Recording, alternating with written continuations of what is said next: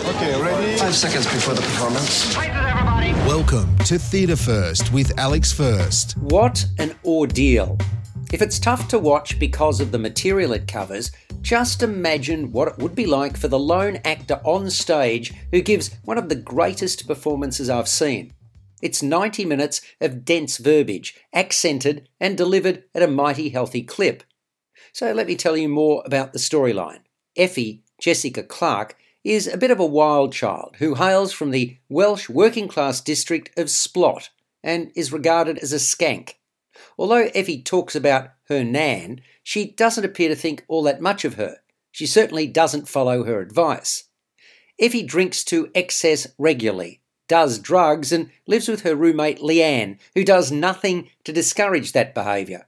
She's shagging a local guy, Cav, who she doesn't think much of either. Then one day, when she's with him in a pub, she spots a good looking bloke across the room. He, his name's Lee, turns out to be an ex soldier on a night out with his military mates. They all appear respectful. She ditches Cav and hooks up for a memorable night of sex with Lee. Instantly, she no longer feels alone. Their connection is palpable. She has no doubt she's found her forever guy. But things quickly go pear shaped from there, and then it gets even worse. This is modern Greek tragedy.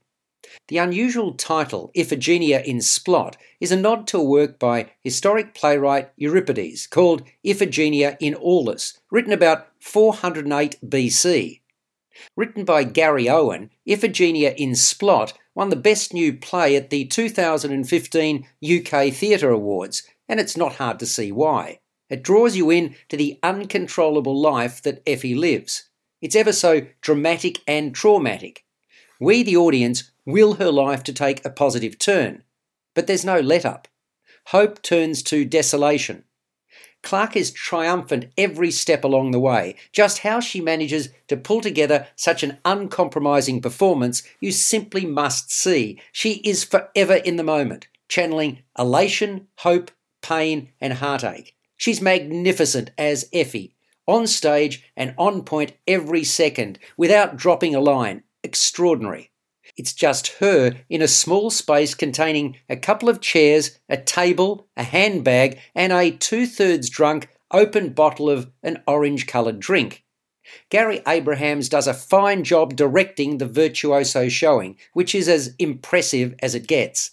Iphigenia in Splot is playing at Red Stitch Theatre in St Kilda in Melbourne until the 18th of July 2021. You've been listening to Theatre First with Alex First. Available at Apple Podcasts, Google Podcasts, Spotify, iHeartRadio, or your favourite podcast player. You can also stream on demand at Bytes.com. This has been another quality podcast production from Bytes.com.